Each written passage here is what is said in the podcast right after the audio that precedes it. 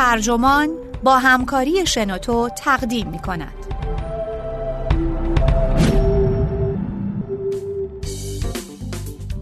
کتانی ها همیشه کفش هایی سیاسی بودند. نوشته کیمبرلی کریسمن کمپل ترجمه علی امیری منبع آتلانتیک گوینده اکرم عبدی ترجمه شده در سایت ترجمان. با اینکه نمایشگاه بیرون از جعبه ظهور فرهنگ کتانی از زمان گشایش اون در سال 2013 در تورنتو در حال گشتن دور آمریکاست اما هفته پیش در آستانه افتتاح اون در موزه اوکلند کالیفرنیا بحث های تند و تیزی درباره مسائل مرتبط با نمایشگاه گردانی برانگیخته. در این نمایشگاه دو جفت از کتانی های نیو بلنس موجوده. این برند به تازگی در ماه نوامبر بعد از حمایت آشکارش از سیاست های تجاری حمایتگرایانه دونالد ترامپ سیاسی شده. این حمایت باعث شد که یکی از وبلاگ های نئونازی نیو بلنس رو کفش رسمی سفید پوستان معرفی کنه. واکنش مشتریان خشمگین هجوم به رسانه های اجتماعی بود. به اشتراک گذاشتن تصاویر و ویدیوهایی از کتانی های نیو بلنس که به آتیش کشیده شده یا سر از سطل آشغال و توالت ها در آورده بودند. این شرکت به سرعت بیانیه ای صادر کرد و اظهار کرد که هیچ گونه تعصب و نفرتی رو نمیپذیره. در حالی که تو امان سعی داشت مدعای آمریکایی بودن محصولاتش رو به مردم بقبولونه. حدود یه ماه بعد نایکی تبلیغ توییتری جدیدی منتشر کرد که به نظر بیانگر این نکته می رسید که به اشتراک گذاشتن نظرات سیاسی منحرف کردن اذهان از دویدنه و کفش های نایکی مشخصا برای دویدنه که طراحی شدن. مهم نیست که این تبلیغ درخواستی از مردم خسته از انتخابات طرفدار هر دو حزب باشه یا تلاشی برای پیشگیری از رسوایی هایی مثل نیو بلنس. موضع غیر سیاسی نایکی با در نظر گرفتن تاریخ پایپوشی که میفروشه باورپذیر نیست. کتانی ها همواره بوم هایی برای نقش و نمایش سیاسی بودند. چه برندها این رو بخوان و چه نه. الیزابت سملحک گرداننده نمایشگاه بیرون از جعبه به من گفت چیزی که نایکی و نیو بلنس قادر به فهم اون نیستن اینه که معنای فرهنگی در پس کتانی ها تبادل نظری مداوما در حال تحول بین کسانی که اونها رو تولید می‌کنن و کسانی که اونها رو میپوشند. اون متناسب با موقعیت گفت که هرچند در حال حاضر کفش های نیو بلنس نمایش داده میشن تغییر اون هم بسته به واکنش بینندگان ممکنه. سملحک همینطور گفت من می‌تونم اون مالکیتی رو که برندها می‌خوان بر پیامشون داشته باشن درک کنم. اما ماهیت گفتمانی برندسازی آشکارا دستکاری در اون رو ممکن می‌کنه. همونطور که این نمایشگاه نشون میده در طول دویست سال گذشته کتانی ها بر همه چیز از هویت ملی، نژاد و طبقه تا مردانگی و مجرمیت دلالت داشتند. به بیان ساده تر، اونها با نیت یا بدون اون آهن رباهایی برای معانی سیاسی و اجتماعی هن. به گونه ای که اونها رو از انواع دیگه پاپوش جدا می‌کنه.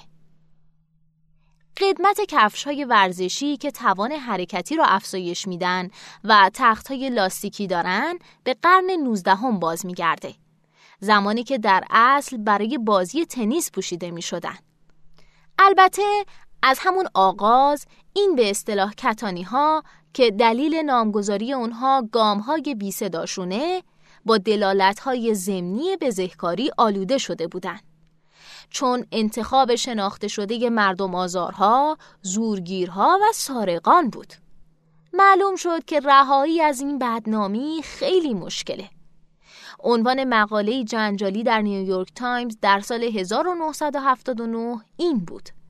کتانی مد روز برای دوندگان و زورگیرها تا دهه 1920 طول کشید تا صنعتی سازی بتونه کفشای کتانی رو در مقیاسی وسیع قابل حصول و خریدن کنه. این کفش ساق بلند نخی و لاستیکی که زمانی نماد اوقات فراغت طبقه ممتاز در زمین تنیس بود، خودش رو با ورزش تیمی جدید و تصاویگرای بسکتبال وفق داد. شرکت کفش لاستیکی کانورس که در سال 1908 برای تولید گالش تأسیس شده بود، در سال 1917 از اولین کفش بسکتبال خودش آلستار رونمایی کرد. در حرکتی نبوغ آمیز در بازاریابی، کانورس از مربیان و بازیکنان بسکتبال به عنوان سفیران برند خودش دعوت کرد. یکی از اونها چاک تیلور بود اولین ورزشکاری که نام یک کتانی از او گرفته شده. اما سیاست هم به اندازه ورزش به ظهور کتانی ها یاری رسوند.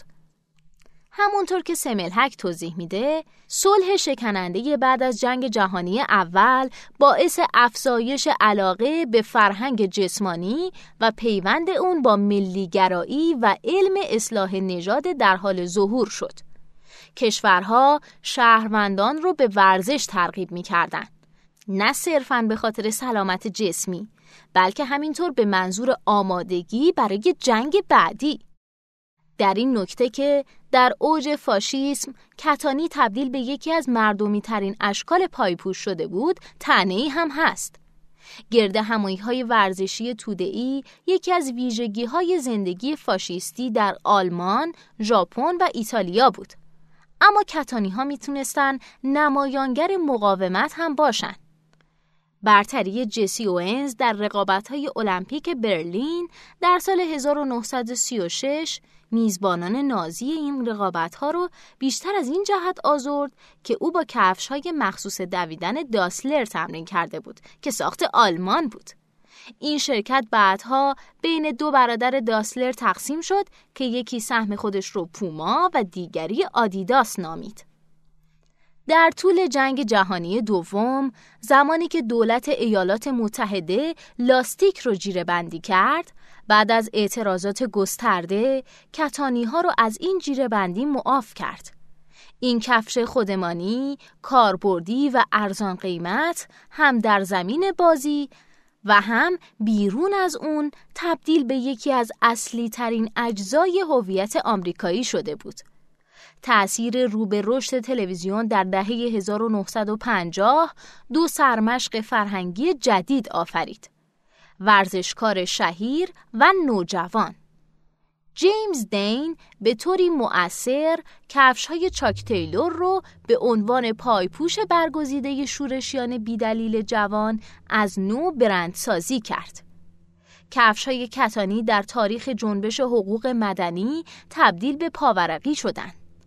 در سال 1965 فیلم من جاسوسی می کنم اولین درام تلویزیونی هفتگی بود که هنرپیشه سیاه پوست به نام بیل کازبی یکی از های اصلی اون رو ایفا می کرد. شخصیت اون یه معمور CIA خوش و خورم بود که زیر نقش مربی تنیس پنهان شده بود و از روی عادت کتانی های آدیداس سفیدی می پوشید که به سادگی با نوارهای سگانه چشمگیری قابل شناسایی بود. این کاراگاه مدروز به خواستگاه آبزیرکاه کتانی ها اشاره می کرد و در عین حال خلاصه ای از اوضاع و احوال اون روز بود. کفشای کتانی در رقابت‌های المپیک مکسیکو سیتی در سال 1968 نقش بارزتری داشتند.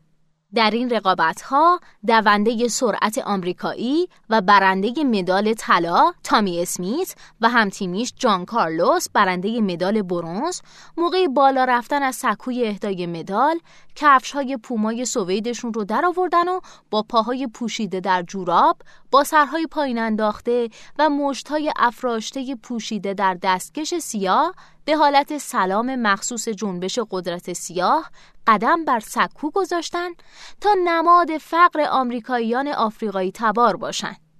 البته جنجال پیرو اون آسیبی به موفقیت سوید نرسون و این کفش ها هنوز هم تولید میشن.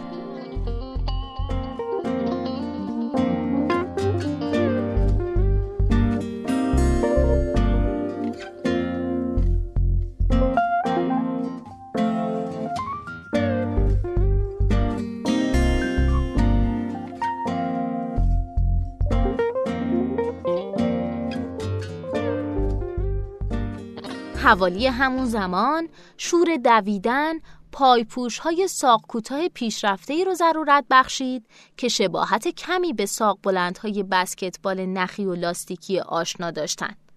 اما این کفش های آخرین مدل تنها برای دویدن نبودن.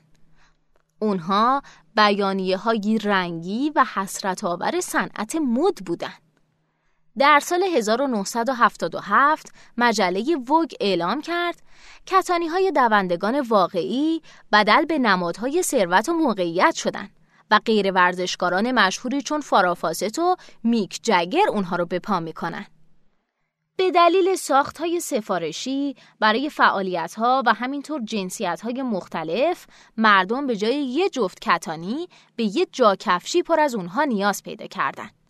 شرکت های سازنده کتانی جنبش آزادی زنان رو همچون حربی تبلیغاتی در آغوش کشیده و کفش هایی رو تبلیغ کردند که مخصوص بدن و سبک زندگی زنانه طراحی شده بودند.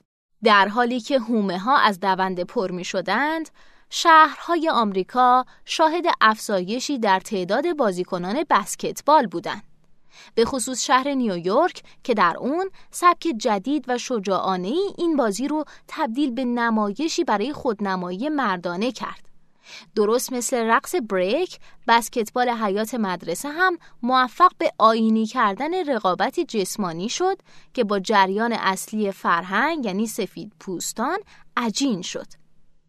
در دفترچه راهنمای بیرون از جعبه بابیتو گارسیا مورخ کفش های کتانی توضیح میده که در دهه 1970 بسکتبالیست های نیویورکی و جماعت هیپ هاپ درک موجود از کتانی ها رو به نحوی تغییر دادن که دیگه نه امکانات ورزشی بلکه ابزارهایی برای بیان اجتماعی بودند.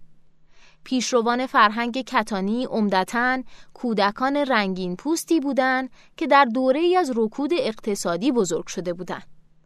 فیلم مستند پوشیدن لباس نو در سال 2015 نقش پررنگ کفش های کتانی رو در تاریخ فرهنگی سیاه پوستان شهری برجسته و اخص اون توسط سفید پوستان رو نشون میده. کتانی پارچه‌ای بیالایش که از دهه 1960 جای خودش رو در جهان ورزش به طراحی های ارگونومیک و مواد آینده نگرانه داده بود به عنوان کفش روزمره زندگی جدیدی پیدا کرده بود. طی چند دهه بعد از اون کتانی های پارچه‌ای همانقدر معرف ورزشکاران بودند که معرف تقیان جوانی جوانان نسل بیت، نوازندگان موسیقی راک و اسکیت بورد بازها اونها رو برگزیدن. نه ضرورتا به این دلیل که راحت و باحال بودن بلکه چون ارزان، معمولی و اصیل بودن.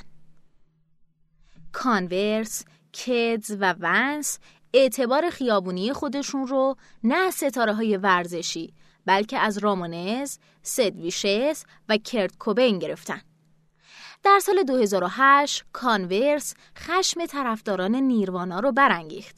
اون هم با عرضه نسخه مخصوص ساق بلندی که با بی سلیقگی از خاطرات خواننده فقید پوشیده شده بود. آلستار که سابقا تنها در رنگهای سیاه و سفید موجود بود، ناگهان در رنگین کمانی از رنگهای مدرو ظاهر شد. در اوایل دهه 80 خیزش ایروبیک شرکت نایکی رو که شهرتش رو مدیون کفش های دو بود برای تطبیق به دردسر انداخت. در ماه فوریه 1984 این شرکت اولین ضرر فصلیش رو گزارش کرد. اما در همون سال هم قراردادی حمایتی با بسکتبالیست تازه کار مایکل جوردن به امضا رسوند. میشه گفت که امضای این قرارداد لحظه تولد فرهنگ مدرن کتانی است. مایکل جردن در بازی های NBA در تناقض با قوانین لیگ کتانی مخصوصش ایر جردنز رو می پوشید. نایکی با کمال میل جریمه 5000 دلاری به ازای هر بازی رو می پرداخت و همزمان تبلیغاتی پخش می کرد با این ادعا که NBA نمی‌تونه مانع شما برای پوشیدن اینها بشه. اینطور بود که وقتی اولین ایر جوردنز ها در سال 1985 به فروشگاه رسیدن، علا رقم برچسب قیمت 65 دلاری، حال و هوای متمایز اعتراض علیه سیستم رو با خودشون داشتن. اما همه هم نمی‌خواستن مثل مایکل باشن. در حالی که جردن از قبل شراکتش با نایکی ثروتمند شده بود، به سکوت در برابر مسائل سیاسی مرتبط با جمعیت آمریکاییان آفریقایی تبار متهم شد. انگار در پاسخ گفته بود جمهوری خواه هم کتونی می پوشند.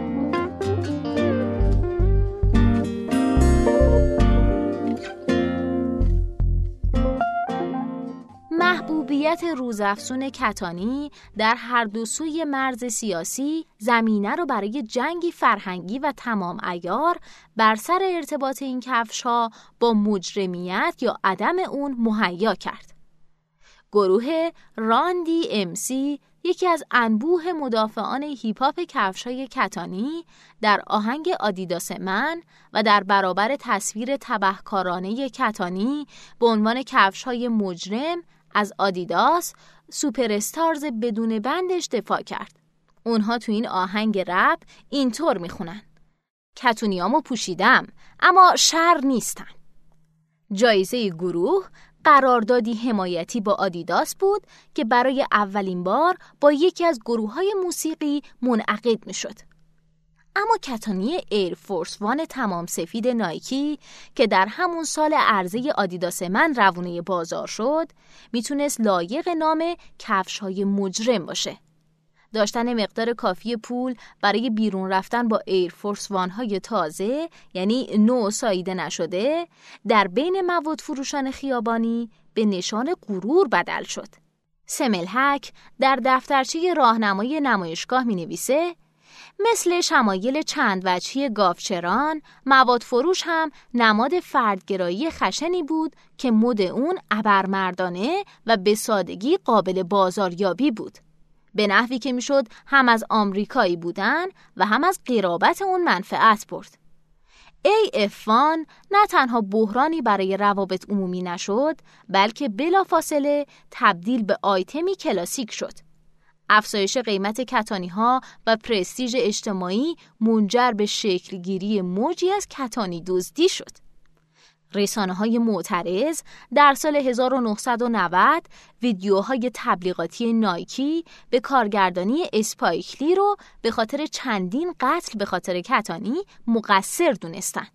بیل کازبی در سال 2004 زمانی که یک پدرواره تلویزیونی سابق محبوب و محترم بود در سخنرانی پوند کیک برای انجمن ملی پیشرفت رنگین پوستان به سرزنش کتانی های گران قیمت پرداخت و والدین آمریکایی آفریقایی تبار رو برای دور ریختن پول با چنین خریدهای بیارزشی ملامت کرد. اما رشد سفارشی سازی و قابلیت های کلکسیونی که موتور محرک اون سایت ایبی هست تنها باعث بیشتر شدن هزینه کتانی ها شد. هنرمندان و طراحان ممتاز مد همچون پرادا و گوچی شروع به عرضه طرحهای خود یا همکاری با برندهای ورزشی در تیراژ محدود کردند. در این بازار مختص خواص کتانی ها از ابژه های مصرفی نمادین تبدیل شدن به وسایلی اختصاصی و حامل تفاسیر تکمنظوره اجتماعی. در یک مورد مشهور در سال 2005 هنرمندی به نام جودی ورتین کفش های ورزشی برینکو رو برای کمک به عبور غیرقانونی از مرز مکزیک و آمریکا طراحی کرد. او این برینکوها رو مجانی بین مهاجران توضیح می کرد و همزمان در بوتیکی در سندیگو هر جفت اون رو به قیمت 215 دلار به کتونی بازها میفروخت. چند سال بعد اوباما Force One با طراحی هنرمندی به نام جیم لسر ساختی سفارشی از AF One بود که تصویر نیمرخ اوباما رو حک شده بر تخت هر لنگه خودش داشت. همچنین مدتها قبل از ماجرای کالین کاپرنیک ستاره NBA دواین وید یه جفت کتانی با شعار جان سیاهان اهمیت دارد عرضه کرده بود.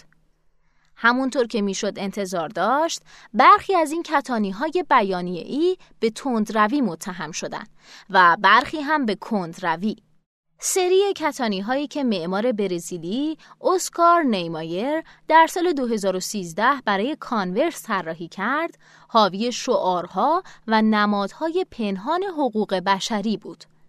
وبلاگ معماری و طراحی گاردین در این باره نوشت: باید به استقبال این قضیه رفت که نیمایر از این فرصت برای بالا بردن آگاهی سیاسی استفاده می‌کنه.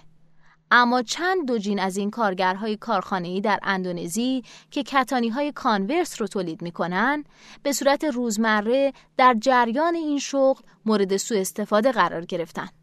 می‌خوام بدونم اون در این باره چی میگه. یکی از مشکلاتی که ممکنه برای کتانی های بابار اجتماعی به وجود بیاد اینه که نیت، پیام و واقعیت های تولید همیشه به راحتی همراستا نمیشن.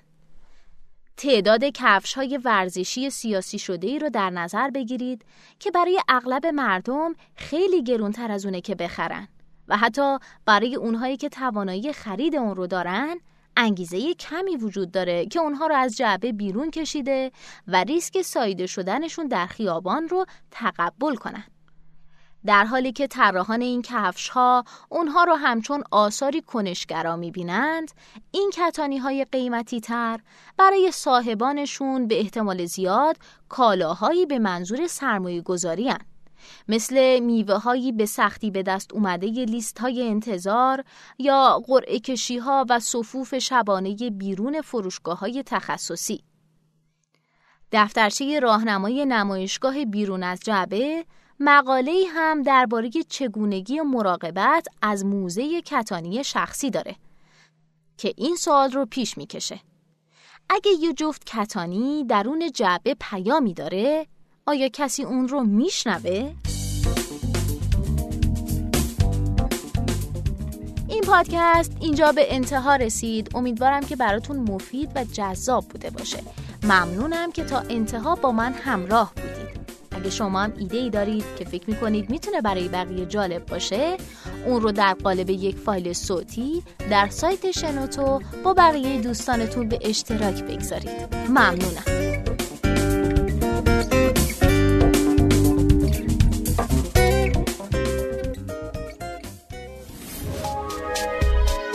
شنوتو سرویس اشتراک گذاری فایل های صوتی www.shenoto.com